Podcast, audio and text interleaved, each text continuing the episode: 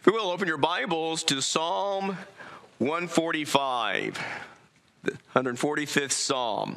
It is so very good to be with you today.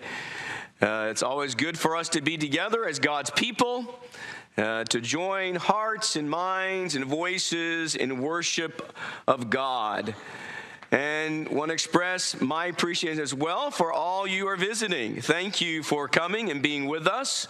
We appreciate your presence, and we invite you to come back every opportunity that you have.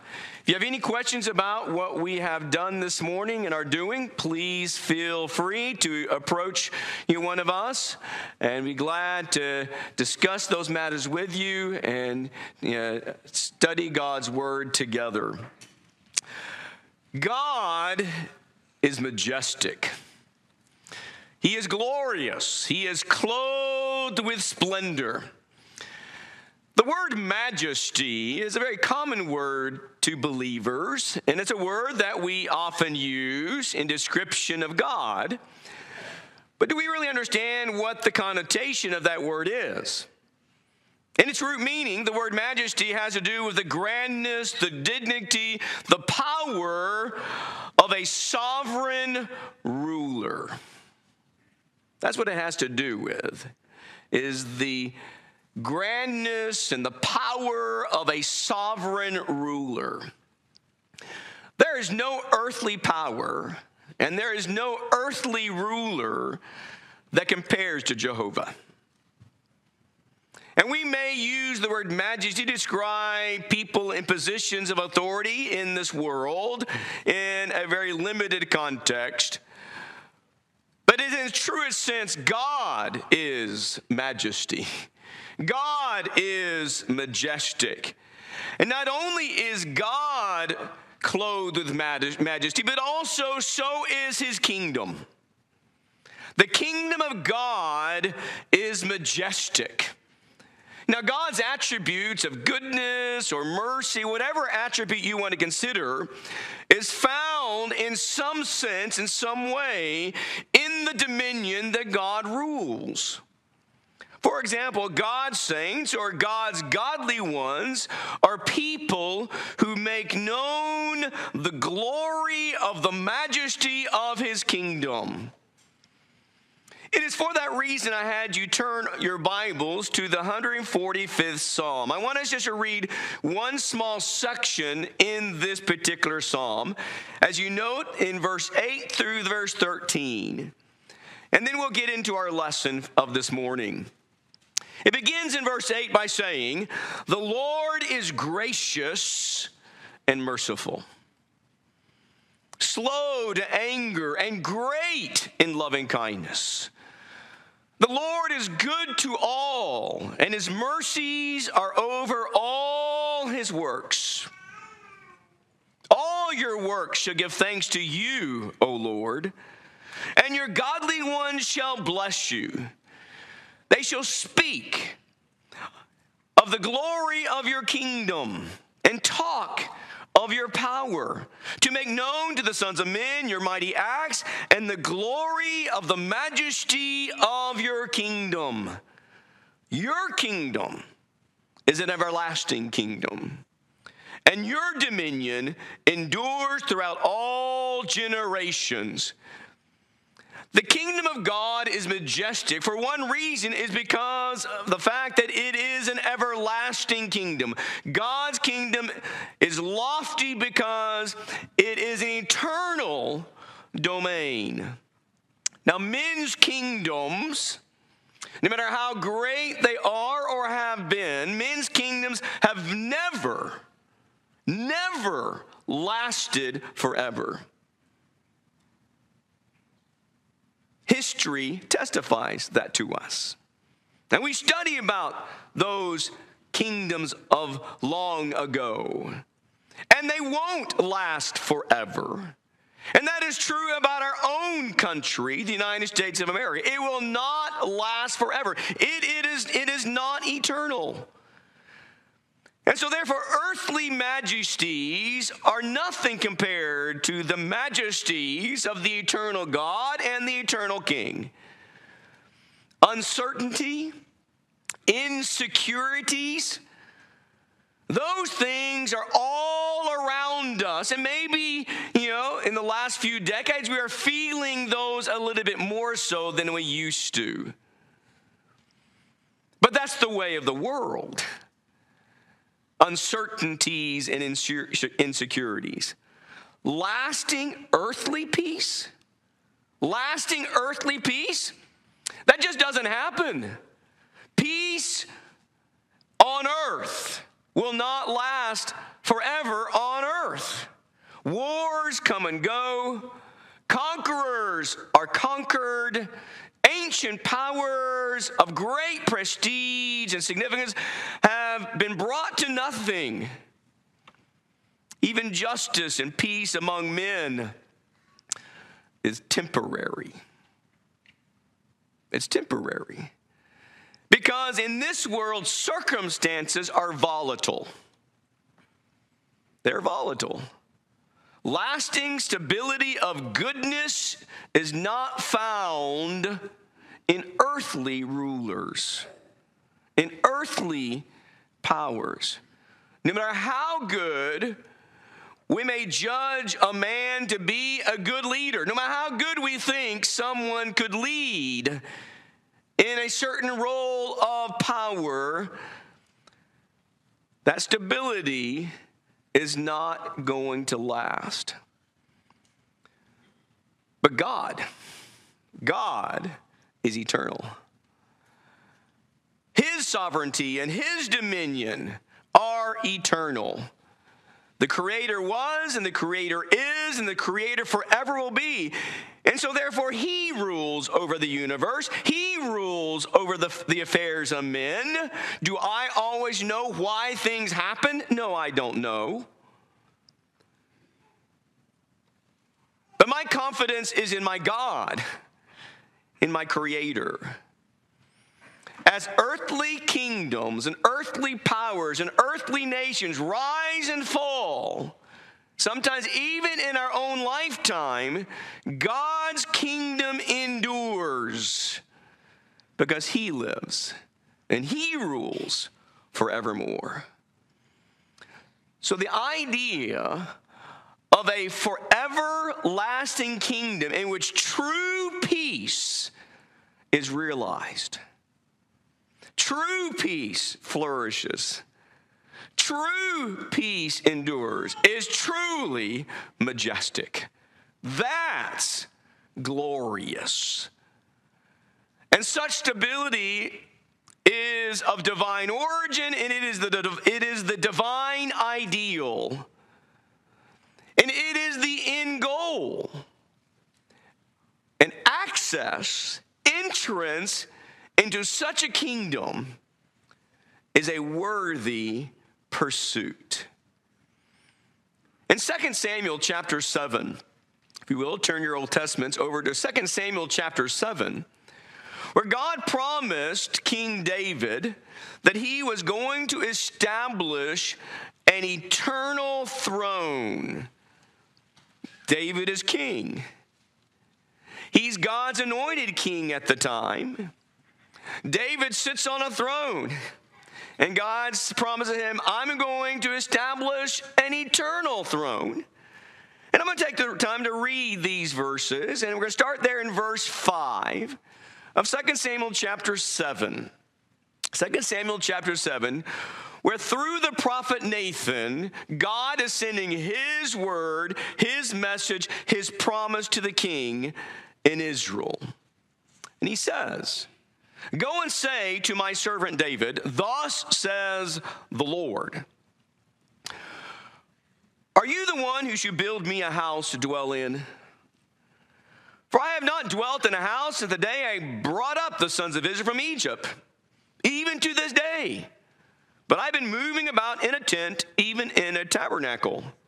Wherever I've gone with all the sons of Israel, did I speak a word with one of the tribes of Israel, which I commanded to shepherd my people Israel, saying, Why have you not built me a house of cedar?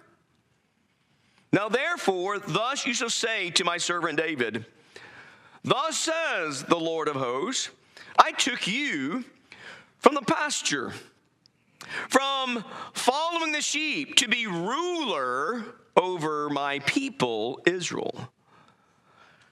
I have been with you, with you wherever you have gone, and have cut off all your enemies from before you, and I will make you a great name, like the names of the great men who are on earth. I will also appoint a place for my people Israel, and will plant them that they may live in their own land, in their own place, and not be disturbed again, nor will the wicked afflict them any more as formerly, even from the day that commanded judges to be over my people Israel, and I will give you rest from all your enemies. The Lord also declares to you that the Lord will make a house for you. When your days are complete and you lie down with your fathers, I will raise up your descendant after you, who will come forth from you, and I will establish his kingdom. He shall build a house for my name, and I will establish the throne of his kingdom forever. I will be a father to him, and he will be a son to me. When he commits iniquity, I will correct him with the rod of men and the strokes of the sons of men. But my loving kindness shall not depart from him, as I took it away from Saul when I removed when I removed from whom I removed from before you. Your house and your kingdom shall endure before me forever. Your throne shall be established forever. In accordance with all these words, all this vision, so Nathan spoke to David. So here you have God promising David that he's going to establish, he's going to set up an eternal throne. Now, the nation of Israel had already experienced some turbulent times in their history. More recently, it was the downfall of King Saul. His reign, his dynasty, that was taken away from him. And you ask the question did it end well? Did it end well for King Saul? Did it end well for his dynasty? Did it end well, you know, for his house? His family, well, no, it didn't end so well. It was not it was not a glorious end, but rather it was one with much humiliation. But God's future plans that he speaks of here about a kingdom and a throne, these plans that he talks about in chapter 7 will not be hindered by defeat. They will not be thwarted by death. And God says, I'm going to exalt you, King David. And he was. King David was an exalted king, and he, be, he did become a king of great renown. But God's prophetic promise here spanned way beyond David's life for David died. And God said, You're going to die. But my promise is after that time period. Because this eternal throne that is going to be uniquely established would not be entirely dependent on David alone. Is David part of the plan? Yes. But is it dependent entirely on David? No, it's not. God was going to exalt. God was the one who was going to exalt this one to become king. He's going to be a descendant of David, and it, when he's exalted, he says, I will establish his kingdom and establish his throne. God is going to do that, not David. And that descendant's rule when this is accomplished, it will be glorious. Now, David's son Solomon is the next man in line to sit on the king in, on the throne in Israel. And Solomon was greatly blessed by God and his reign, wow, his reign definitely was one that it was exceptional times for Israel. But what did Solomon do? Solomon turned away from God. Solomon became unfaithful to God, and it is his unfaithfulness that led to his kingdom dividing. And you see that in 1 Kings chapter 11 and what was kind of behind his unfaithfulness and where did that lead him. And so God then says, I'm taking the kingdom away from you and giving it to one of your servants. But for David's sake, I'm, I'm keeping you know, a portion for David. But the kingdom is not going to be what it used to be because of you, Solomon. So the lasting nature of this promised kingdom in 2 Samuel chapter 7 this very majestic throne would be God's doing. It's going to be different. It's going to be different from all the other earthly thrones, such as the thrones in Judah, because many of those kings who were in the lineage of David's family, they were sons and grandsons and great grandsons of King David. And so many of those kings were unfaithful and disobedient to God. Those were not very glorious times, not very majestic, did not reflect what God wanted reflected. So the throne and the kingdom that God speaks of and promises to David, though, is one that is going to endure, and it will endure in the presence of God.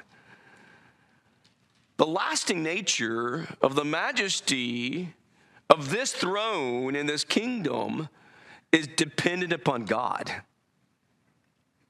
It's dependent upon God's character. It's dependent upon such things as his steadfast love, his loving kindness, his covenant faithfulness.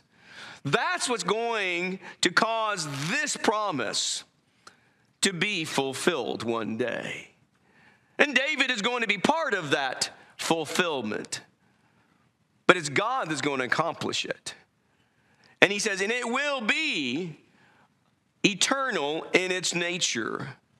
It will not be a kingdom that has empty promises. It will not be a kingdom that has a king that is less than what God expects his anointed one to be in this kingdom, years later, the prophet Isaiah then foretells us that the majesty of this kingdom will be a kingdom where peace endures forever. It is a kingdom of, of unending peace for those who are citizens and servants of that king. Isaiah chapter 9, beginning in verse 1. God speaks through his chosen prophet Isaiah to the people of Judah. And he says to them, There will be no more gloom for her who was in anguish. In earlier times, he treated the land of Zebulun and the land of Naphtali. Remember, those are two of the northern tribes of Israel. And by this time, the division has been in place for quite some time. For several years, you've had the northern tribes and you had the southern tribes. And Naphtali and Zebulun is up there in the north. And he says, you know, in earlier times, he treated the land of Zebulun and the land of Naphtali with contempt, but later on, he shall make it glorious. By the way of the sea, on the other side of Jordan, Galilee of the Gentiles. The people who walk in darkness will see a great light. Those who live in a dark land, the light will shine on them.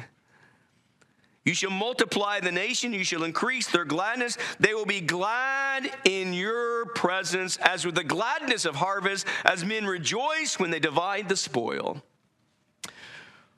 For you shall break the yoke of their burden and the staff on their shoulders, the rod of their oppressors at the battle of Midian. For every boot of the booted warrior in the battle, tumult and cloak rolled in blood will be for burning, fuel for the fire, for a child will be born.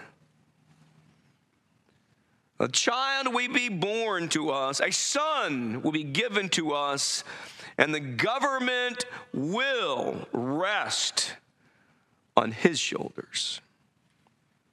And his name? His name will be called Wonderful Counselor, Mighty God, Eternal Father, Prince of Peace.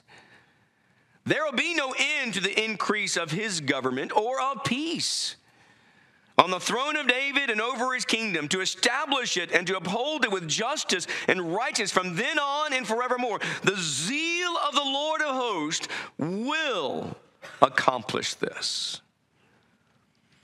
Jehovah's zeal assured the people then that a great light is going to shine one day and that justice and righteousness would be upheld in the coming one's kingdom. Men's kingdoms do not uphold God's righteousness. Though God's hand may, is involved in every nation that rises and falls, but men's kingdoms are not the ones who uphold God's righteousness. And they definitely don't do so forever, even if they do appear to be, be doing so on the surface. But the divine Son's sovereignty here is absolute.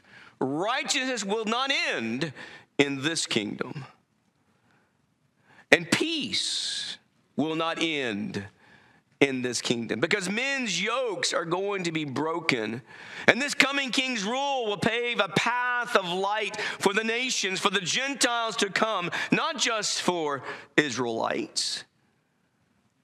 But in this kingdom, under this king, there will be unending peace and unending righteousness.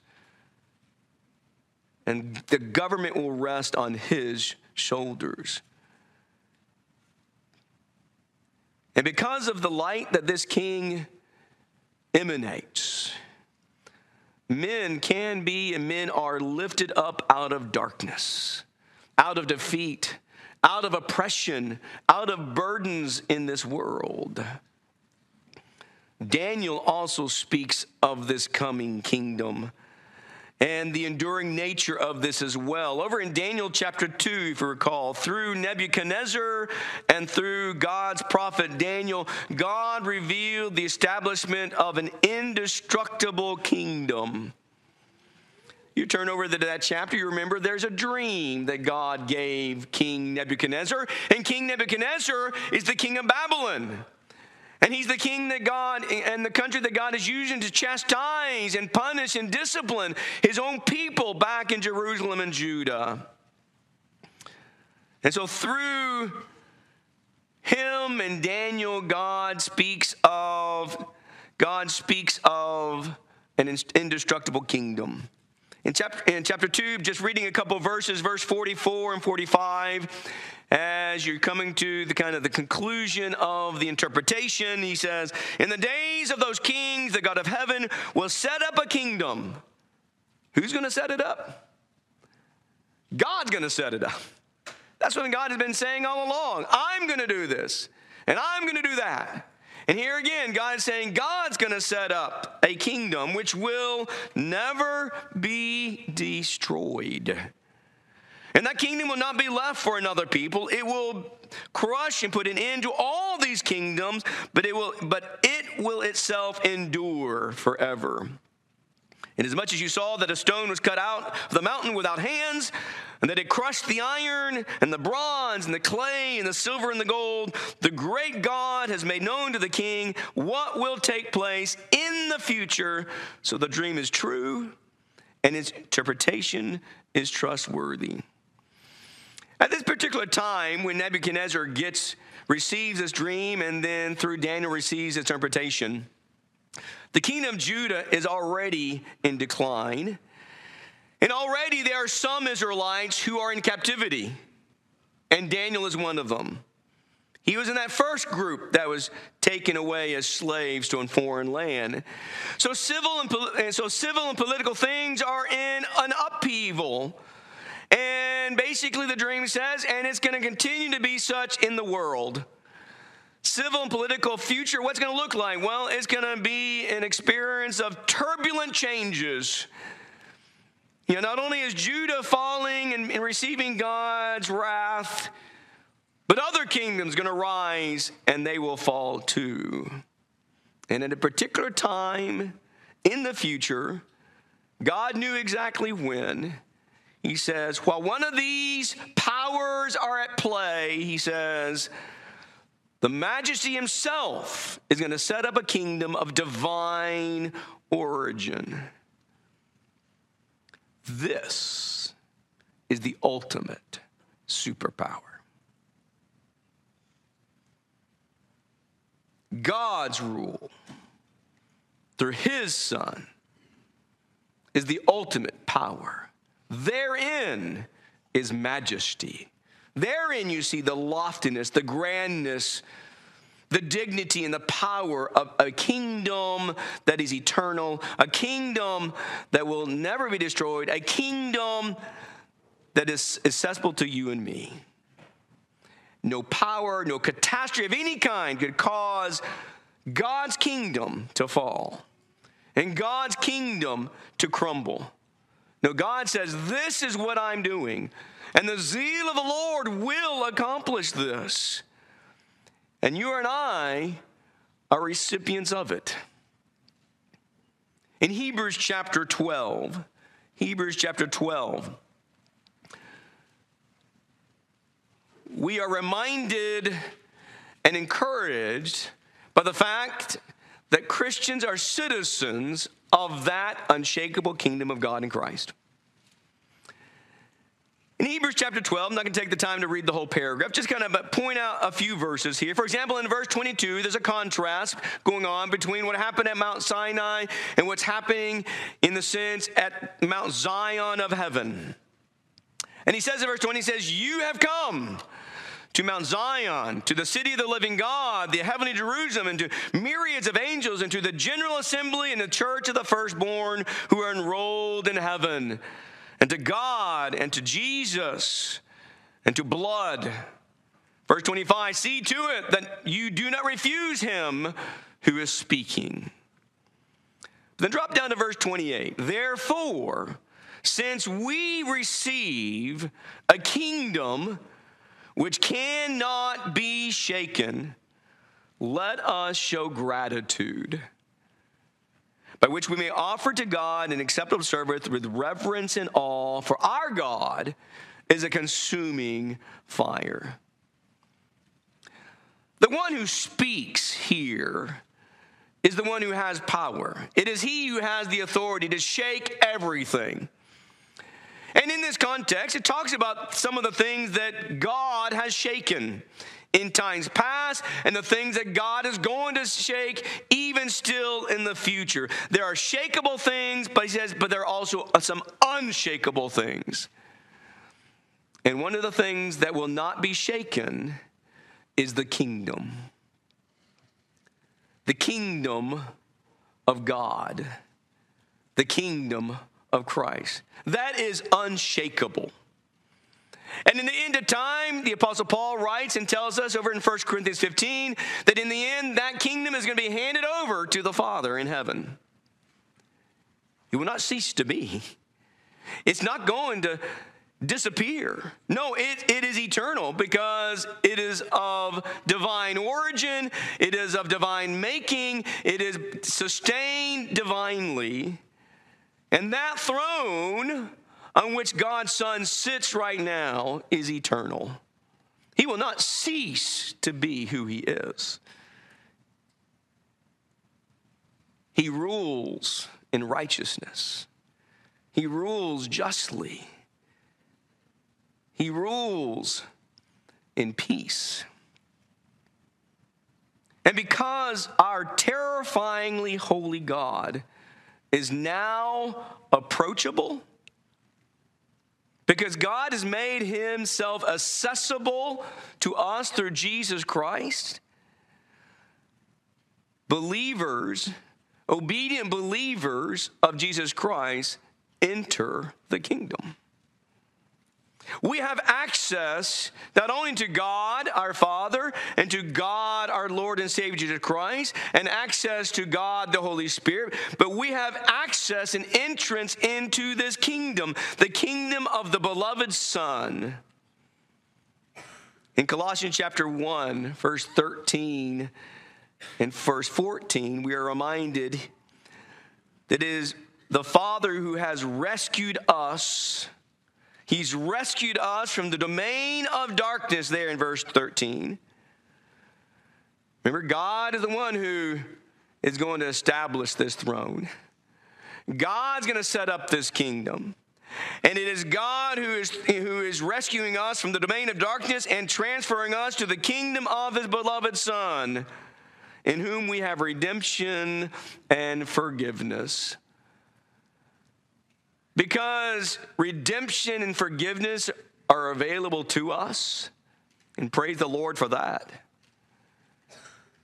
We have access to an eternal kingdom, a kingdom of peace, real peace, a peace that flourishes and that will not be taken from us. It's an unsurpassed peace. And we share in that kingdom now by faith. We walk in that kingdom now by faith because that kingdom is not of this world, it is not earthly, it's not an earthly civil political power. It is heavenly, and that's where our citizenship is. Our, our citizenship is in heaven, where God is and Christ is, where our King is. And because we share in such majesty, we are called to render to our God the things he is worthy to receive. And that's where he says, therefore, show gratitude and reverence and acceptable service to him. He says, You are receiving. If you have been redeemed with the blood of Christ and forgiven because you by faith have submitted to the King, you've rendered your will dead, and you've taken on his will, and you're following him now according to his commandments. He says, You are receiving a kingdom, and it's unshakable.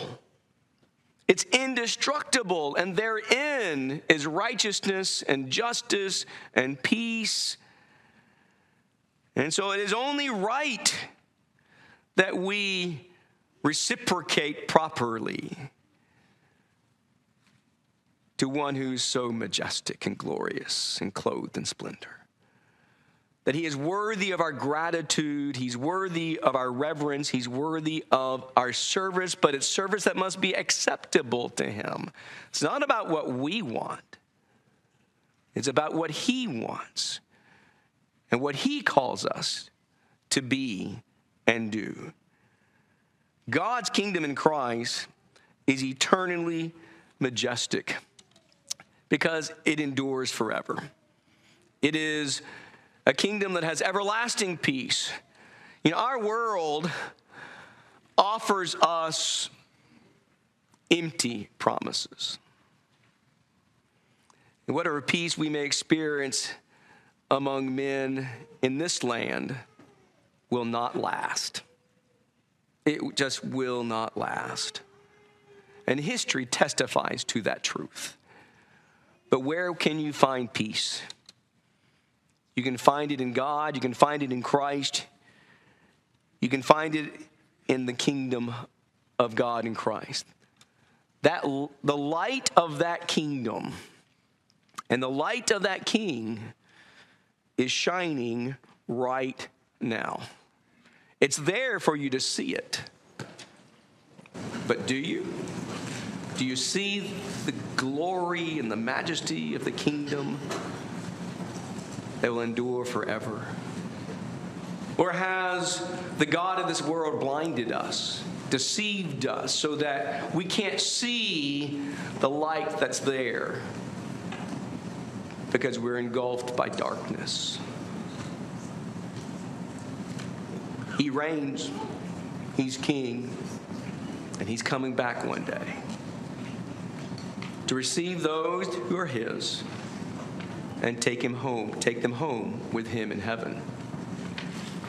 But when he comes to make that judgment and receive his own, he will judge all men according to the deeds that they have done.